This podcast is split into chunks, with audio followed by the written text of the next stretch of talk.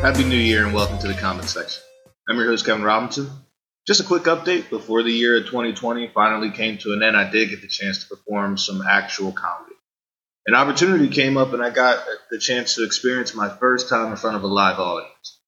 It was incredible, it was nerve wracking, and it was one of those, but it was also one of those things where you just couldn't wait to get it behind you. Not because, um, like you don't you don't enjoy it, but just because like I was just so done with the process. Like like just to constantly going over the bits and memorizing like how things have to be said. You know, but the actual show went um, about as well as you could expect. It was it was really rough in the beginning because you know I was just so nervous like that after like my first punchline I just forgot the rest of the show and I was just kind of standing up there in silence for like two minutes. But there were some parts that actually went really well. You know, I did about uh, 15 minutes of some new stories, some old stories that have been on the show, but um, I expect to have that video available for you guys to watch probably sometime in the near future. But until then, let's get started with today's show.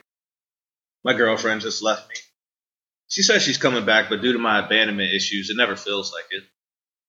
Now, I tell you why I hate it when she does leave is because she's a way better cook than I am. Like I assumed that you could put Pop Tarts in the microwave.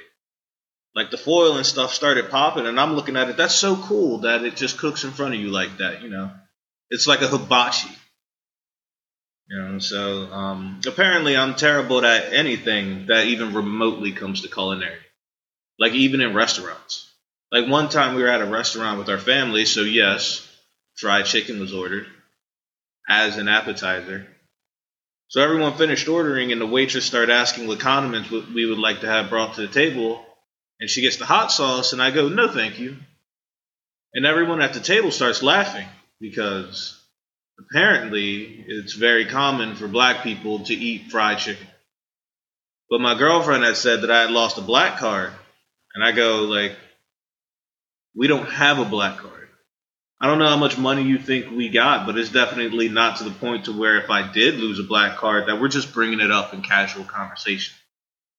In fact, this mill means that we're probably going to be squeezing the toothpaste really hard for a while. And I don't think black card members are going around Rambo and toothpaste.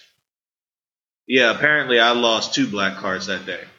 But I gained the suspicion that my girlfriend is taking out credit cards in my name. My girlfriend came home with a black eye after a night out with her friends because hot girl summer was in full effect. Even when she came home, I still told her that she was as beautiful as the day that I met her. And I can say that with confidence because she's been going to this new hairdresser and her hair looked incredible. She told me that she's been going to this new hairdresser that only charges $30. And I go, why does she charge so little? And she says this proud of herself well, the only way she can do hair like this is when she's high on crystal meth. And I mean, she looked incredible, guys. And I go, mm, is that what you want, though? I mean, it's a great gig for the hairdresser. Best case scenario, she gives her customers life changing hair. Or worst case, she completely botches it, you know, because of the meth. And the stylist goes, Oh, girl, you know I'm high on that Heisenberg. Don't feel too bad for my girlfriend coming home with a black eye, though. Uh, my girlfriend has got some big titties. Like some giant smother me to death right now in this hospital bed type titties. Like all my friends go, man, that must be nice. And I'm like, you guys don't even know my struggle. You know how hard it is to have sex with her on top? Yeah, we're both short, so it just ends up with me taking titties to the face like I'm taking combos in Street Fighter. So black eyes aren't new to this household. That's it for the show, everybody.